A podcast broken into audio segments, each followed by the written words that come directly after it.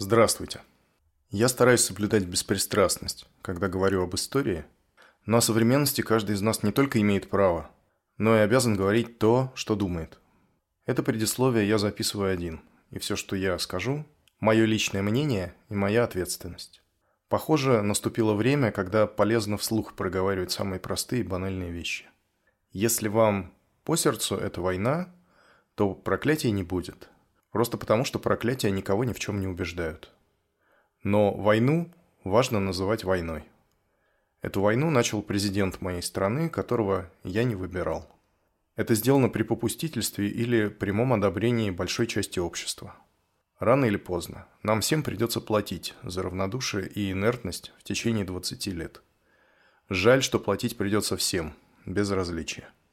Эта война несправедлива, и хотя почти ничего уже не исправить, она должна быть прекращена немедленно.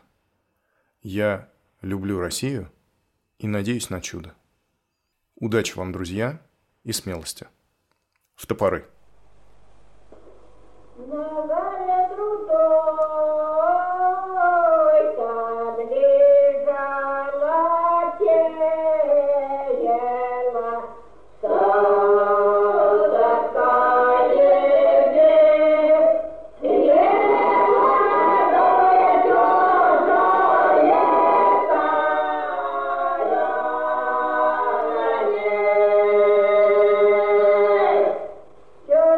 1880 год. Снова голод.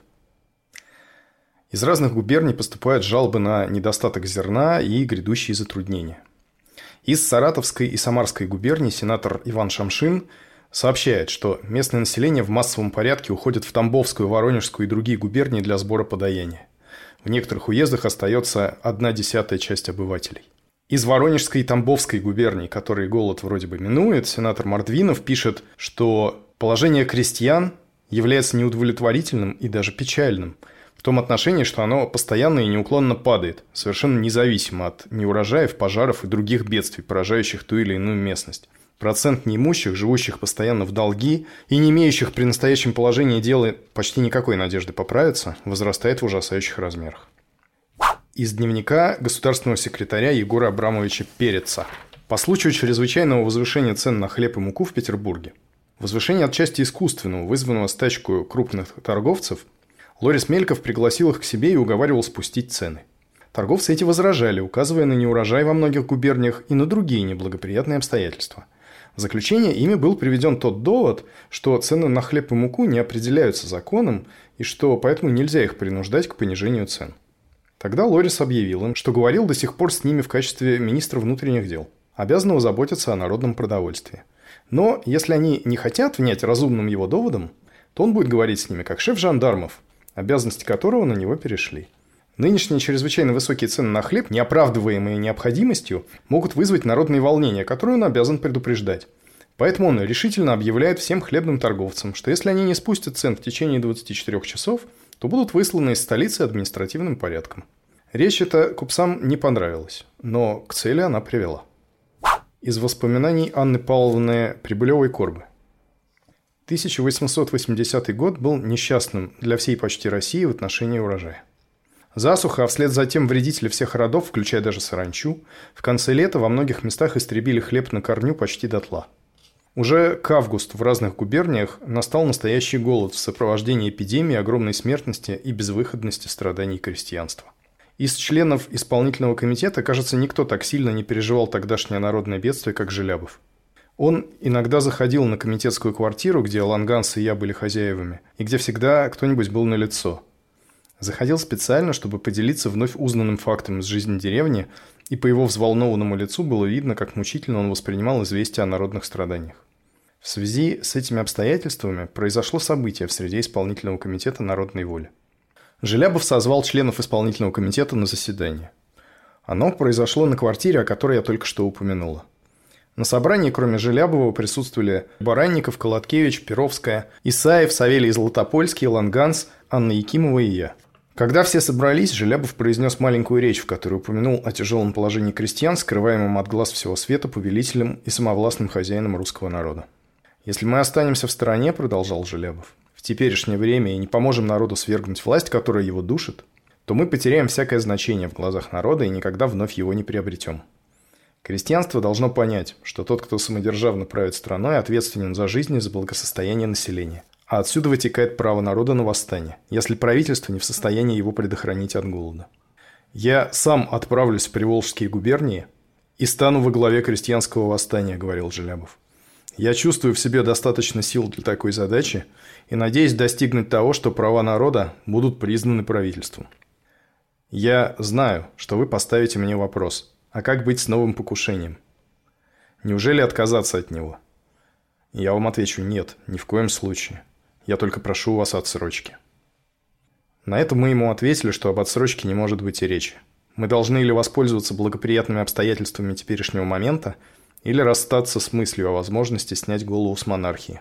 Было также указано на то, что нельзя ручаться, что через полгода все здесь собравшиеся будут целы и невредимы, а следовательно мы не можем быть уверены, что наш план будет выполнен. С этим согласились все, слушавшие речь Желябова, и это сильно подействовало на него. Он не хотел, чтобы вопрос о его отъезде был поставлен на баллотировку, так как предвидел отрицательный ответ. На этом кончилось заседание, оставившее в сердцах всех присутствующих впечатление неизгладимой грусти – так как все чувствовали, что собрание подрезало крылья одному из самых выдающихся своих членов. Между тем, еще в июне Александр Михайлов по поручению исполнительного комитета уехал в Южные губернии и вернулся только в августе. Он привез с собой деньги, пожертвованные сочувствующими лицами и необходимые для постановки большой типографии, а также для нового покушения. Он привез также данные двух настоящих паспортов для типографии и для будущей лавки. Его приезда ожидали с нетерпением для решения вопроса об этой лавке. Помещение для нее отыскал Баранников незадолго до возвращения Александра Дмитриевича, и она была одобрена видевшими ее членами комитета. Но хотелось узнать мнение такого компетентного в вопросах безопасности и практичности человека, как Александр Михайлов. Он остался доволен всеми условиями, связанными с лавкой на Малой Садовой улице, и она была нанята. Здравствуйте, с вами снова Общество анонимных любителей русской истории. Меня сегодня будут звать Корней. Здравствуйте, Корней. Здравствуйте, условно Илья. В прошлый раз мы рассказывали о том, как трудно революционеру может прийтись наследствие, а сегодня мы познакомимся с тем, каким последствиям это приводит. Итак, один из лидеров народной воли, а к этому времени Желябов им, несомненно, уже стал, предлагает сделать шаг назад и отказаться от политических убийств, отказаться от цареубийства и попробовать еще раз организовать восстание крестьян на местах. Перейти, конечно, не к отвлеченной социалистической пропаганде, как в начале 70-х годов, а к проповеди, основанной на насущных потребностях крестьян, и попробовать организовать выступление. Мысль такая приходит Желябу в голову не только потому, что неурожай и неудовольство в деревне растет, но и потому, что при Лорис Мелькове снова становится потенциально возможной пропаганда, работа в деревне. Во всяком случае, с этим становится несколько проще, чем раньше. Полицейский нажим на местах ослабевает. Да, если тебя поймают на чем-то конкретном, то разбираться будут даже эффективнее, чем раньше. Но шансы отправиться, например, в административную ссылку просто по подозрению в неблагонадежности несколько снизились. Помните, я цитировал Фигнер про это время как раз. Отсутствие полицейских придирок и жандармских облав за этот период диктатуры Лорис Мелькова очень благоприятствовало работе среди учащейся молодежи и рабочих. Это тоже можно отнести к крестьянству. Это было время общего оживления и надежд. Но предложение Желябова отвергается. На самом деле 80-й год хотя и был неурожайным, но все же о каком-то экстраординарном голоде речь не шла. В реальности даже такой талантливый агитатор, как Желябов, крестьянское восстание вряд ли смог бы поднять. Масштаб недовольства в деревне по сравнению, например, с началом 60-х годов, когда социалисты вот-вот ждали крестьянского бунта, был намного меньше. Но проблемы были – Собственно, все последующие после русско-турецкой войны годы в экономическом отношении были совсем не безоблачны. Даже безо всякого неурожая траты на войну составили более миллиарда рублей. Дефицит бюджета был покрыт за счет займов и за счет эмиссии на полмиллиарда рублей. Ну и последствия такого шага вы можете себе представить. Плюс к этому отдельно для крестьянства на войну было призвано из запаса 565 тысяч человек – Мобилизация. И в основном это, конечно, крестьяне трудоспособного возраста. Не все из них вернулись. И правительство в лице Лоис Мелькова принимает меры. Не только такие, как во вступлении, То есть не только собрать оптовиков и в командно-приказном порядке распорядиться снизить цены, но и более конструктивные. Но действовать надо осторожно. Лорис Меликов окружает себя командой. Товарищем, то есть заместителем министра финансов, становится Николай Христианович Бунге, ставленник Лориса. И в сентябре он подает царю доклад, в котором довольно откровенно повторяет те вещи, которые сейчас нам, наверное, кажутся очевидными. Тезисы такие. Главная проблема крестьянства – малоземелье и несоразмерность выкупных платежей доходности на дело. В Смоленской губернии недоплаты по выкупным платежам превысили вдвое годовой оклад, в Новгородской губернии в полтора раза, а в отдельных уездах Черниговской в 3-5 раз. Что нужно делать? Во-первых, организовать, наконец, переселение крестьян из малоземельных губерний в многоземельные. Ничего нового. А кроме того, нужно, наконец, реформировать налоговую систему. Напомню, потому что наверняка внимательный слушатель уже забыл, что система эта устроена так.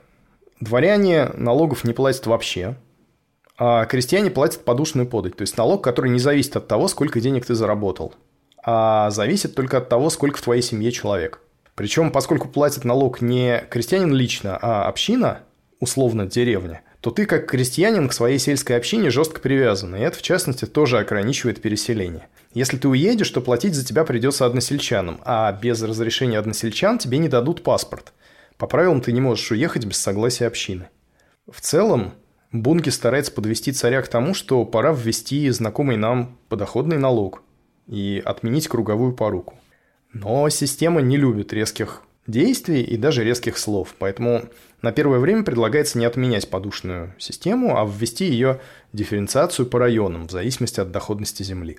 И еще одно предложение Бунги состоит в том, чтобы отменить соляной акциз, налог на соль. Потому что он отличался крайней неуравнительностью, как налог, платимый пропорционально не доходу, а числу душ, принадлежащих семейству. Ну, то есть то же самое.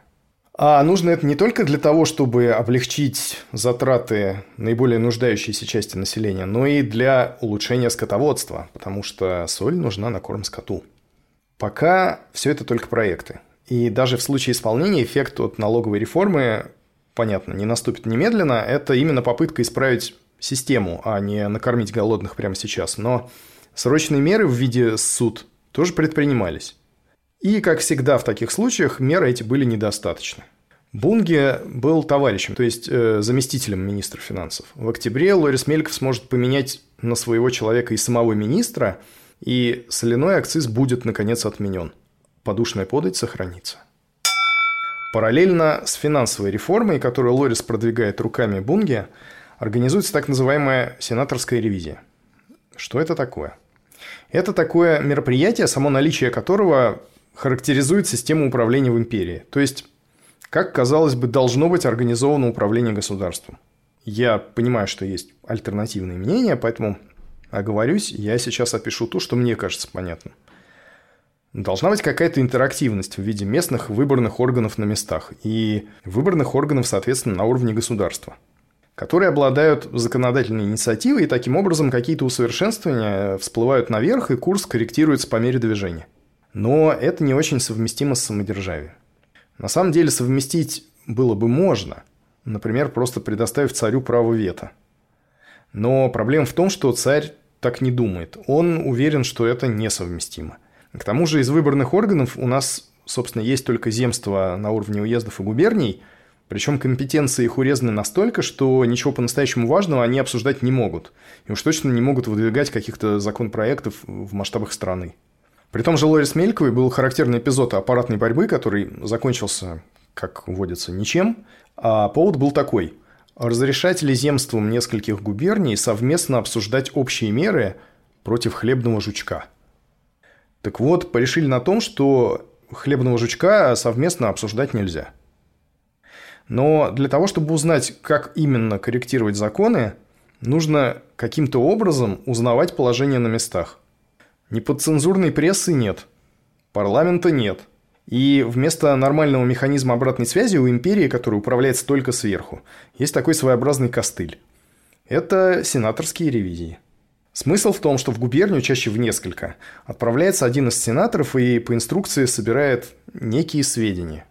Затем он пишет доклад, по итогам командировки, и на основании этого доклада могут предприниматься какие-то законодательные инициативы. Ревизии такие практиковались и раньше, и до Лорис Меликова, но это не то, что регулярное рядовое мероприятие. Последняя ревизия была при Николае Первом. Для ревизии выбрано 10 губерний. Все эти губернии сельскохозяйственные, то есть в первую очередь нас интересует положение дел с крестьянством. И все, кроме одной, черноземные. Кроме того, как замечают исследователи, все эти губернии так совпало, отмечены широкой распространенностью народнической пропаганды. И Лорис Меликов, как мне кажется, организуя сенаторские ревизии, понимал, что это именно костыль. Напутствуя отъезжающих сенаторов, он им же и говорит. Дословно. Вступив в управление Министерством внутренних дел, я вижу, что министру приходится подписывать груду бумаг, что при нем состоят полчища чиновников. Для чего мне эти люди? Не могли ли бы они быть более полезными, употребив свою силу на деятельность губернскую? Петербург все забрал в свои руки. В связи с этим он рекомендует, ознакомившись с состоянием местной административной системы, продумать вопрос, как бы уменьшить число должностных лиц и соединить управление в одном соединенном собрании при участии выборных представителей. То есть он понимает про себя, чего хочет, и организуя ревизии, пользуясь старым костылем, тут же не упускает возможности еще раз озвучить идею о выбранных представителях в органах власти и о расширении полномочий земств. При этом, когда речь заходит об организации Всероссийской земской думы, публично Лорис Мельков выступает как убежденный противник. Во всяком случае, на словах. Он говорит э, в таком духе примерно. Это не своевременно, это будет дело наших детей и внуков, нам же придется лишь подготовлять почву для этого. И на практике, как мы видим, даже совместное обсуждение хлебного жучка запрещается. Он политик, и в этом случае, как и во всех других, действует с большой оглядкой. Для ревизующих сенаторов составляется инструкция, какие сведения собирать, на что обращать внимание. Первое. Обратить внимание на явления местной жизни, кое имеют связь с распространением лжеучений. Ну, мы понимаем, о чем идет речь. Указать по возможности, какие меры могли бы содействовать ослаблению влияния социальных лжеучений. Второе выяснить настроение умов крестьянства, распространение среди них слухов о черном переделе. Собрать подробные сведения об экономическом положении крестьян, о причинах упадка народного благосостояния и нравственности, наметить меры к устранению этих причин. Продумать вопрос об облегчении крестьянам приобретать землю в собственность и способы к облегчению и урегулированию переселений. Третье. Ввиду несоответственности результатов деятельности земских учреждений тем ожиданиям правительства и общества, коими сопровождалось их открытие – обратить внимание на причины этого явления и вникнуть в изыскание мер, кои, не возбуждая надежд к осуществлению ныне центрального представительства земства, могли бы оживить его деятельность. Ну, если простыми словами, нам хочется активизировать деятельность земств, но нам не хочется создавать всероссийский земский орган. Что бы такое придумать? Четвертое. Исследовать вопрос о подушной подати и выяснить, в какой мере акциз на соль препятствует употреблять ее в корм скоту и насколько она подешевеет, если акциз будет ликвидирован. Экономика – это важно. Пятое. Уяснить причины накопления недоимок и наметить пути к предотвращению этого, выяснить, насколько паспортная система мешает свободному передвижению населения. Шестое. Обратить внимание на положение ремесленников и фабричных рабочих – в целях выяснения необходимости издания законов, определяющих продолжительность рабочего дня, а также возрастной ценз, изучить взаимоотношения сельских хозяев и рабочих, наметить меры, которые необходимо осуществить для нормализации этих отношений. Потому что это трудно себе представить нам из сегодняшнего дня, но Трудового кодекса в Российской империи нет, и отношения нанимателя с работником со стороны государства не регулируются никак. В сентябре ревизующие сенаторы разъезжаются по губерниям. Помимо прямой цели собрать и доставить сведения, сенаторские ревизии – это, как и все, наверное, что делает Лорис Меликов, эффектный пиар-ход. Это то, что опять должно нравиться всем. Тот, кто хочет видеть в ревизиях предвестия грядущих реформ, которые, возможно, будут предприняты по их результатам, увидит это. Те, кто реформ не ждет, могут относиться к ним как к нагоняю для местного начальства – к прямому вмешательству государства в дела на местах, попытку навести порядок в управлении в ручном режиме. Собственно, до этого сенаторские ревизии чем-то таким, по сути, и являлись. 17 августа бывший начальник Верховной распорядительной комиссии, а теперь министр внутренних дел Михаил Лорис Меликов отбывает вместе с царской семьей в Крым. То, что в царской семье произошли изменения, все еще стараются держать в секрете. И даже в царском поезде о венчании императора с э, Екатериной Долгоруковой знают не все. Сопровождавших рассадили в поезде так, чтобы они не могли проходить через царский вагон. Не все были информированы о свершившемся в царской семье событии. Только граф Адлерберг, министр двора, и генерал-адъютант Рылеев, комендант главной императорской квартиры, бывшие свидетелями при бракосочетании. Долорис Меликов, посвященный в тайну марганатического брака. Они помещались со стороны женского вагона. Михаил Тариелович по-прежнему пользуется особым доверием императора. В Ливаде они много беседуют, и там же Лорису удается наладить хорошие отношения с его новой женой. Сейчас это на руку ему. Но уже осенью Лорис окажется в Крыму одновременно с наследником. И вот тогда его хорошие отношения с новой супругой императора станут проблемой. Екатерина Долгорукая старается занять место именно жены, а не тайной любовницы. Она, в частности, живет в комнатах бывшей императрицы, появляется на приемах, появляется на общих трапезах. И нужно учитывать, что к этому моменту у Александра и Екатерины Долгорукой уже несколько детей – Поэтому всех исконных членов семьи Романовых эта ситуация не только раздражает и злит, но и беспокоит с точки зрения возможных династических осложнений. Что, если император вдруг решит короновать свою супругу и ввести сыновей от нее в очередь престола наследия? Это, в принципе, возможно. И это будет не только скандал, это будет существенное изменение расклада сил и вообще перспектив империи на будущее – Дружба Лорис Мелькова с Долгорукой – это не единственная, конечно, причина охлаждения между ним и наследником, но существенная. Лорис Мельков будет по-прежнему пытаться угождать обоим и Александру Александровичу, наследнику, и царю, но получаться у него это будет чем дальше, тем хуже. 6 сентября Лорис Мельков, уже вернувшись из Крыма, собирает в Петербурге редакторов ведущих печатных изданий и устраивает пресс-конференцию. Лорис представляет перед ними свою программу преобразований. И это, конечно, тоже пиар, потому что, по сути, ничего нового он не сообщает, но сам факт того, что высший государственный начальник, э, да даже и не высший, напрямую общается с прессой, это беспрецедентное событие. Ну и теперь вернемся, наконец, к народовольцам. Дела их печальны. Во-первых, общественная поддержка идет на убыль. Правда, тут ситуация двоякая. Именно осенью 80-го года Народная воля организует рабочие кружки, местные организации, наконец оформляется офицерская организация. И это удается, опять же, потому что административный и полицейский нажим при Лорис Мелькове становится слабее. Но в то же время те люди, которые раньше сочувствовали народовольцам за неимением другой оппозиции, приобретают возможность надеяться на перемены сверху. И в массе своей они очень рады такой надежде, рады ухватиться за такую возможность.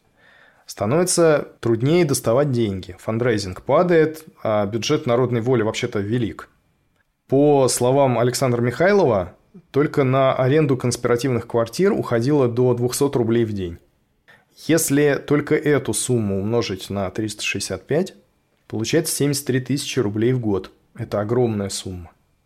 И это еще без всяких покушений, без разъездов, без химических реактивов, вообще без прочих трат. Готовится очередной процесс над арестованными. Мы уже знаем почти всех его будущих фигурантов, а накануне процесса в руки властей попадают еще двое наших знакомых. Первый из них – это рабочий Иван Окладский, напарник Желябова по покушению в Александровске. А второй – гроза шпионов, демоническая личность Андрей Корнеевич Пресняков – Последний эпизод с его участием, о котором мы рассказывали, был в позапрошлом выпуске, когда Пресняков на льду Невы расправился с предателем Жарковым. Арестовать его попытался околоточный надзиратель, то есть полицейский чин, невысокий при том, который выследил его на улице. Причем, что важно, этот околоточный надзиратель в момент ареста был в штатском. Преследовал он Преснякова вместе со швейцаром одного из домов, которого он привлек на ходу. Пресняков заметил, что его пытаются догнать, постарался оторваться, но околоточный его нагнал и попытался сзади схватить. В этот момент Пресняков развернулся, достал револьвер и выстрелил в швейцара. попал ему в живот. Но швейцар, его фамилия была Степанов, успел крикнуть «Дворники, держите!» И дворники услышали. По первому подбежавшему дворнику Пресняков выстрелил еще раз и легко его ранил. После этого уже силами тех же самых дворников Преснякова все-таки обезоружили. Швейцар Степанов через несколько дней умер. И больше всего в этой истории меня впечатляет, конечно, организация полиции. На суде Пресняков потом совершенно резонно замечал, что его на улице догнали непонятные люди в штатском и попытались схватить. Вот он, собственно, и достал револьвер. Правда, он дальше еще утверждал, что выстрелил он, по крайней мере, один раз из двух случайно, и это опровергалось экспертизой. Но и немножко отвлекаясь от темы, экспертиза тех времен вызывает вопросы. Например, если вы помните, во время штурма народовольческой типографии, которая в Саперном переулке, помните? Э, там погиб наборщик Лупкин. Нет, мы прекрасно помним тип тип тип типографию в Саперном Да, при штурме погиб наборщик типографии Лупкин. Так вот, по официальной версии, Лупкин застрелился. Ну, судя по всему, это действительно было так. Там тоже была экспертиза. И согласно ей, на трупе Лупкина было найдено одно входное пулевое отверстие в правом виске и два выходных. Из чего эксперт делает вывод, что Лупкин стрелял в себя дважды. Я не знаю, как эта деталь на самом деле объясняется. Судя по всему, Лупкин действительно застрелился. Он друзьям говорил о том, что он вот прощался с друзьями во время штурма.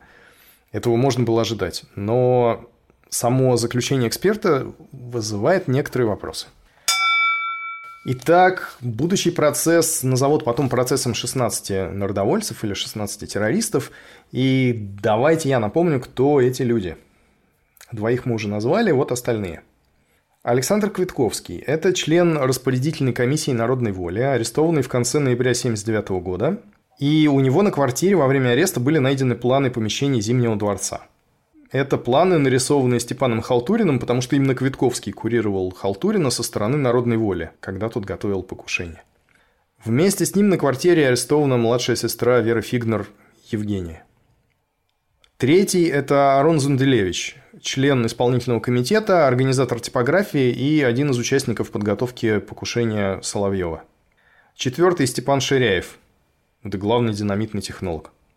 И один из моих любимых героев народной воли. Пятый – Людвиг Кобылянский. Это человек, пособник Гальденберга при подготовке убийства генерал-губернатора Кропоткина. Стрелял Гальденберг, но Кобылянский участвовал в слежке, а позже предлагал свою кандидатуру для покушения на императора. Это то покушение, которое состоится 2 апреля 1979 года. Стрелять будет Соловьев, потому что Кобылянского признают негодным как поляка. Застрелить царя должен был обязательно русский. Рабочий Тихонов – это еще один человек, который вместе с Желябовым и Иваном Окладским готовил железнодорожное покушение под Александровском. Примечательная личность Владимир Дрига. Это поверенный спонсора революции помещика Лизагуба. Это именно этот человек по доверенности распоряжался имуществом Лизагуба, и деньги от его продажи должен был передать народовольцам. Вместо этого он выдал Лизагуба властям. Но от суда это его, как видим, не спасло. Кроме того, судят целую группу работников той самой типографии народной воли, захваченных в Саперном переулке. Заседание начинается 25 октября. Любопытно, как сами подсудимые описывают себя в ответ на стандартный формальный вопрос судьи о том, кто они. Квитковский. 27 лет, вероисповедание православного до ареста определенных занятий не имел. Зунделевич. 26 лет, вероисповедания никакого, определенных занятий не имел. Ширяев. 23 лет, вероисповедания атеистического. Определенных занятий не имел. Кобылянский, 22 лет, католик, ремеслом слесарь. Окладский, 22 лет, вероисповедание социалистически революционного, слесарь. Цукерман – это один из наборщиков типографии. 29 лет, еврейского закона определенных занятий не имел. По-моему, он из них самый старший. А, и, наконец, Фигнер, 22 лет, православная. До ареста брала уроки пения. Основным инструментом обвинения на процессе служат, понятно, показания Григория Гальденберга. И уже 30 октября выносится приговор. Квитковский, Ширяев, Окладский, Пресняков и Тихонов приговорены к повешению. Остальные к каторжным работам на срок от 15 до 20 лет, а Зунделевич пожизненно. И здесь самое время вспомнить нашу некогда традиционную рубрику о том, что же было с этими людьми дальше. Как вы думаете, внимательный слушатель, сколько человек из этих 16 дожили, например, до революции 1905 года? Ну, на основании чего мы можем это предположить? Ну, прикинуть, сопоставить с приговором. Ну, меньше половины. Вот насчет половины я не считал. Ну ладно, давайте так. Рабочий Тихонов, поляк Кобылянский и еще двое, в том числе предатель Дрига, что важно, умерли на каторге и в ссылке. Семеро – это в основном работники тайной типографии, отбыли сроки и вышли, включая Зунделевича, который изначально был осужден пожизненно.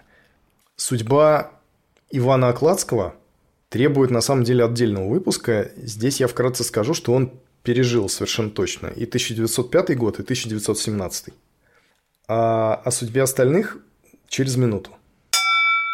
Перед приговором, как положено, подсудимым предоставлено последнее слово, хоть это и военный суд, естественно. И в этих своих речах все держат марку революционеров, как, собственно, и во все время процесса.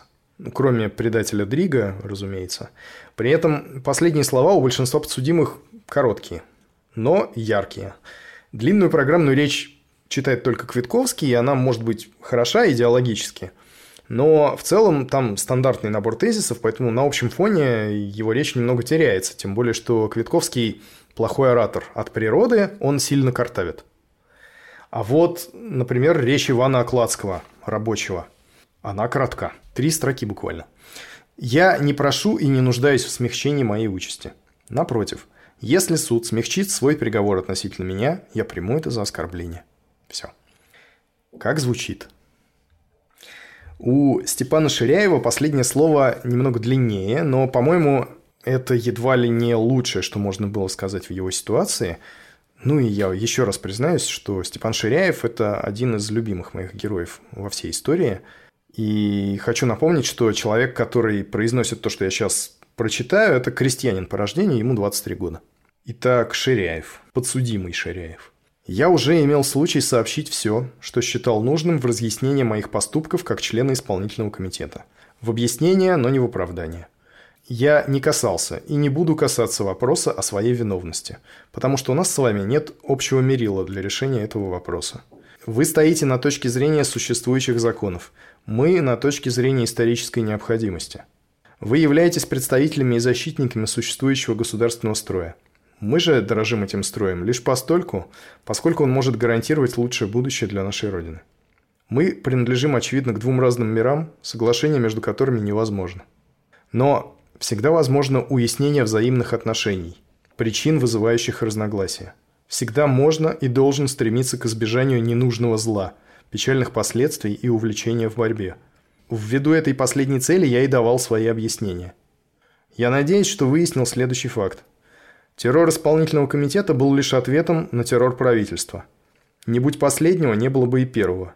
Я глубоко убежден, что товарищи мои, оставшиеся на свободе, более чем кто-либо будут рады прекращению кровопролития, той ожесточенной борьбы, на которую уходят лучшие силы партии, и которая лишь замедляет приближение момента торжества царства правды, мира и свободы, нашей единственной заветной цели. Как член партии, я действовал в ее интересах и лишь от нее до отсюда потомства жду себе оправдания. В лице многих своих членов наша партия сумела доказать свою преданность идее, решимость и готовность принимать на себя ответственность за все свои поступки. Я надеюсь доказать это еще раз своей смертью. Суд окончен, и приговор вынесен. Дальше начинается политика. 31 октября на следующий день Лорис Мельков отправляет в Ливадию телеграмму. Адресована она товарищу министра внутренних дел, то есть он пишет своему собственному заместителю, генералу Черевину. Телеграмма такая. Военно-окружной суд определил, Квитковского, Ширяева, Тихонова, Окладского и Преснякова подвергнут смертной казни через повешение. Прошу доложить его величеству, что исполнение в столице приговора суда одновременно над всеми осужденными – произвело бы крайне тяжелое впечатление среди господствующего в огромном большинстве общества благоприятного политического настроения. Поэтому возможно было бы ограничиться применением смертной казни только к Квитковскому и Преснякову. К первому, потому что признан виновным в соучастии во взрыве Зимнего дворца, при котором убито 11 лиц, исполнявших долг службы. Ко второму же потому, что после совершения преступлений в минувшем году он в текущем совершил новое, лишив при его задержании жизни лицо, также исполнявшее свой долг.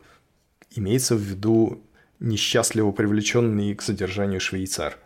Считаю, однако, обязанностью заявить, что временно командующий войсками Петербургского военного округа генерал-адъютант Костанда при свидании со мной вчерашнего числа передал мне убеждение свое, подчеркнутое из доходящих до него сведений, что в обществе ожидается смягчение приговора дарованием жизни всем, осужденным к смертной казни, и что милосердие Его Величества благотворно отзовется на большинстве населения.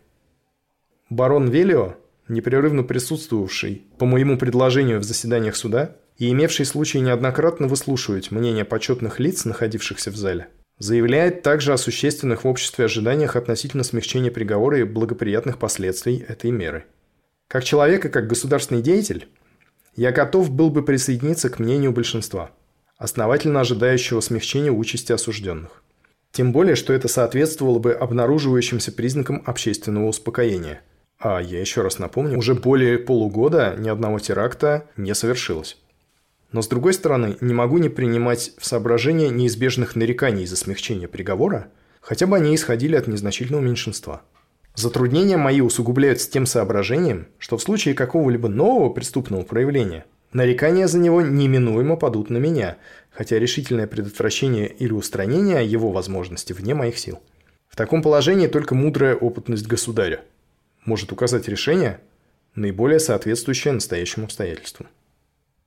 То есть Лорис предлагает казнить только двоих, но тут же оговаривается, что вообще-то было бы правильно не казнить никого – Вспомним еще раз писателя Гаршина. И есть к этой телеграмме еще один вопрос, а именно адресат. Сразу скажу, это не я такой умный, этот вопрос возник не у меня первого, это бросается в глаза буквально всем умным людям, которые занимаются этой темой. Телеграмма Лорис Мелькова адресована Черевину. Напомню, что генерал Черевин – это ставленник наследника, а наследник у нас, как известно, ястреб. Будь его воля, он казнил бы всех – при этом, вообще-то, ничто не мешало министру внутренних дел адресоваться непосредственно к царю. И почему, собственно, Лорис пишет Черевину? Сам наследник в это время тоже находится в Ливадии. И ни у нас, ни у Лорис Меликова нет никаких сомнений в том, что содержание телеграммы станет ему от Черевина известно. То есть, судя по всему, Лорис играет в дипломатию. Он пишет заведомо обоим, и царю, и наследнику. Причем представляет мнение о том, что нужно помиловать всех, как чужое. Но, правда, очень авторитетное. И сам предлагает двоих все-таки казнить. В конечном итоге Лорис устраняется от прямых подсказок и оставляет решение полностью за императором. Это такой образчик дворцовой дипломатии, причем даже не самый замечательный. Вот вам еще один, он не имеет прямого отношения к процессу 16, просто красивый. Когда Лорис Мельков предлагает царю упразднить Верховную распорядительную комиссию, он становится министром внутренних дел. При этом прежний министр внутренних дел, его фамилия Маков, естественно, покидает свой пост. И вот тут нужно понять, что когда я примительно к Российской империи употребляю слово «правительство», это слово на самом деле не синоним того, что мы сейчас под ним понимаем. В империи есть министры, но нет премьер-министра. Формально все министры равны и отчитываются только перед царем. И да, министр внутренних дел фактически значительнее прочих просто по объему зоны ответственности, но остальные министры перед ним не отчитываются никак. И становясь министром внутренних дел, Лорис как политик старается не наживать себе врагов. Поэтому специально для того, чтобы не обидеть Макова, и в частности для того, чтобы не лишать его министерского оклада. Специально под него из сферы компетенции Министерства внутренних дел выделяется Министерство почты телеграфов. И Маков становится... Интересно. Да, и Маков становится министром почты телеграфов. Как бы сейчас сказали, министр связи. Министерский оклад, к слову, это 26 тысяч рублей в год. И тут еще одно отступление. Это примерно втрое меньше годового бюджета народной воли. Это если считать только аренду квартир. Кажется, что это такое не самое важное назначение, но в компетенции министра почты телеграфов находится один очень чувствительный вопрос. Угадайте, какой? Э, цензура переписок. Ну, не цензура, это называется перлюстрация, да, перлюстрация писем. И случается оказия. Помимо прочих реформаторских начинаний своих, Лорис готовит либеральный проект в области цензуры, именно печати, средств массовой информации. Это занимает время. Мы же действуем всегда очень осторожно. И пока Лорис осторожничает, знакомый нам персонаж Петр Валуев совместно с Маковым представляют царю собственный проект на ту же тему. Перехватывают повесточку. Напомню, что Валуев – это автор проекта создания выборного совещательного органа при Госсовете, который он впервые выдвинул еще в 60-х годах, а последний раз он всплыл на высшем уровне и был отвергнут в январе 80-го года. К Лорис Меликову Валуев относится, судя по его дневникам, очень едко – по ощущениям, можно сказать, что он прям ревнует к нему царя, потому что, ну, Лорис Меликов в фаворе, а Валуев сейчас не очень. И можно догадаться, как Валуеву удалось так вовремя выступить с этим проектом. Ну, как бы, есть основания полагать, что потому что Маков читал переписку Лорис Меликова. Возвращаемся к приговору. Царь поступает ровно так, как ему советует Лорис. Из пятерых осужденных к смертной казни трое – Ширяев, Окладский и Тихонов – помилованы. В отношении Квитковского и Преснякова приговор остается в силе. Хочу отдельно подчеркнуть, что царь милует троих, непосредственно причастных к покушениям на его собственную жизнь. А смертную казнь оставляет для тех, кто прямо или косвенно причастен к гибели тех, кто выполнял свой служебный долг. Ну, или, если кому угодно, силовиков, считая туда же и швейцара несчастного, привлеченного полицией к задержанию Преснякова. Из троих помилованных долго проживет один Окладский. Рабочий Тихонов умер на каторге, а Ширяев, будучи уверен, что помилованы все, пишет в письме своей жене. «Я готовился к смерти, считая ее такой же неизбежной, неотразимой, как какое-нибудь стихийное явление – и тем поразительнее, конечно, должна была подействовать принесенная вчера весть. Как и всякое живое существо, я ценю жизнь, но в моей радости играла главную роль не столько это личное чувство, сколько радостная мысль о том, что для нашей дорогой Родины наступают красные дни, что печальное прошлое минуло безвозвратно. 10 ноября 80 -го года в половине второго ночи Ширяев был тайно переведен в секретный дом Алексеевского Равелина и помещен в угловую камеру номер 13. Секретный дом – это то самое место, куда попадают люди, которых по каким-то причинам нельзя казнить, но они должны навсегда исчезнуть. Там же находится Сергей Нечаев и Лев Мирский, несостоявшийся убийца шефа жандармов Дрентельна. Есть еще на самом деле третий обитатель секретного дома, заключенный туда вообще без суда и уже отсидевший там 20 лет. Это некто поручик Бейдеман. Но это отдельная история. К тому же еще к 1973 году, когда в секретный дом попал Нечаев, Бейдеман уже был глубоко безумен. По словам жены Ширяева, которую по злой иронии зовут почти так же, как новую жену царя, Анной Долгоруковой, в конце весны или в начале лета 1981 года неизвестный человек принес ей письмо от Ширяева, сказав, что получил его от писаря одного из волосных правлений Уфимской губернии. Ширяев сообщал ей, что у него есть только два выхода. Или сойти с ума, или разбить себе голову. В камере по соседству с ним сидел буйно помешанный бейдеман. Ширяев просил достать для него яд. Синильную кислоту или цианистый калий. По его инструкциям, Анна Долгорукова должна была положить яд в скорлупу грецкого ореха, разрез заделать воском, поместить орех в коробку, упаковать и вручить тому же доверенному человеку, который доставил письмо. Что было делать мне? Писала Долгорукова. Оставить дорогого человека в его невыносимых страданиях или помочь ему прекратить ужасную жизнь. Я выбрала последнее. Но яд достать не удалось, и курьер уехал ни с чем. В сентябре 1981 года Долгорукову пригласили к губернатору и под расписку дали прочесть секретное сообщение Департамента полиции о том, что государственный преступник Сергей Ширяев умер от туберкулеза. Что туберкулез мог быть? Возможно – но он не умер непосредственно от этой болезни, писал Долгорукова. Дело в том, что в скором времени после известия о смерти она получила другую маленькую записочку. Записочку, написанную красноватой жидкостью и тем же шифром, которым она переписывалась с Ширяевым. Происхождение этой переписки – это тема другого выпуска. Достоверность альтернативной версии гибели Ширяева проверить, видимо, уже не получится, но она подтверждалась и по другим источникам. Степан Ширяев сделал ровно то, о чем предупреждал жену. Он поставил на стол стул, положил на него все книги, которые у него были, и с этого возвышения бросился на каменный пол головой. После этого он прожил еще около трех дней и умер, не приходя в сознание, 18 августа 1981 года. Приговор над Квитковским и Пресняковым был приведен в исполнение 4 ноября 80-го. В 8 часов утра на левом фасаде Иоанновского Равелина Петропавловской крепости. Осужденные, привязанные к скамейке, увидали виселицу только в момент, когда колесница остановилась у подошвы Равелина. Это газетное сообщение.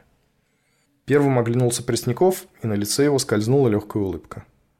Она явилась как бы результатом замаскировать внутреннее волнение, а может быть попыткой придать бодрость своему товарищу, видимо, обнаружившему меньше твердости. Осужденные были одеты в черные арестантские платья поверх полушубков, а на груди каждого из них привязана черная доска с надписью «Государственный преступник». К ним приблизились два священника в полном облачении и с крестами в руках. Оба они приняли религиозное напутствие и приложились к кресту. Затем, поклонившись на все стороны, они нагнулись друг к другу и обменялись прощальными поцелуями. Палач быстро накинул белый саун на Квитковского. Пресняков при виде этого обряда отвернул голову и прослезился. Не прошло нескольких секунд, как такой же саун накинули на него. Первым был введен на роковую скамейку Квитковский. Минуту спустя казнь была совершена над Пресняковым. Касательно отношения общества к этой казни, Лорис Мельков оказался прав – но, как мы помним, недостаточно настойчив. Светская женщина, генеральша Богданович, записывает в дневнике. «Я смотрю очень несочувственно, с отвращением на нигилистов, но такое наказание страшно. Говорят, что палач Фролов все это делает с бессердечием и даже неловко. Из другого дневника. Тяжелое и нехорошее впечатление производит казнь даже на нелибералов не в нашем духе такие вещи. Сам Лорис Меликов позднее на одной из копий своей телеграммы Черевину оставил собственный комментарий. Правительство бывает иногда поставлено в необходимость прибегать к смертной казни, но в данном случае оно, по мнению моему, совершило ошибку. Преступления Квитковским и Пресняковым были совершены задолго до казни, и поэтому наказание это, нисколько не удовлетворив пожеланиям масс, только ободрила и ожесточила террористов. Подвига нравственного самоотречения снова не случилось. Желябову, который в августе умолял исполнительный комитет отложить проект убийства императора, приписывают короткую фразу, которую он сказал после 5 ноября, дня казни. Честь партии требует, чтобы он был убит. 2 декабря члены исполнительного комитета Юрий Богданович и Анна Якимова, пользуясь подложным паспортом супругов Кобозевых, за 1200 рублей в год арендуют полуподвальное помещение для торговли сырами. Это то самое помещение, которое подыскали еще летом и одобренное Александром Михайловым. Новая сырная лавка открывается в доме Менгдена в Петербурге на Малой Садовой улице.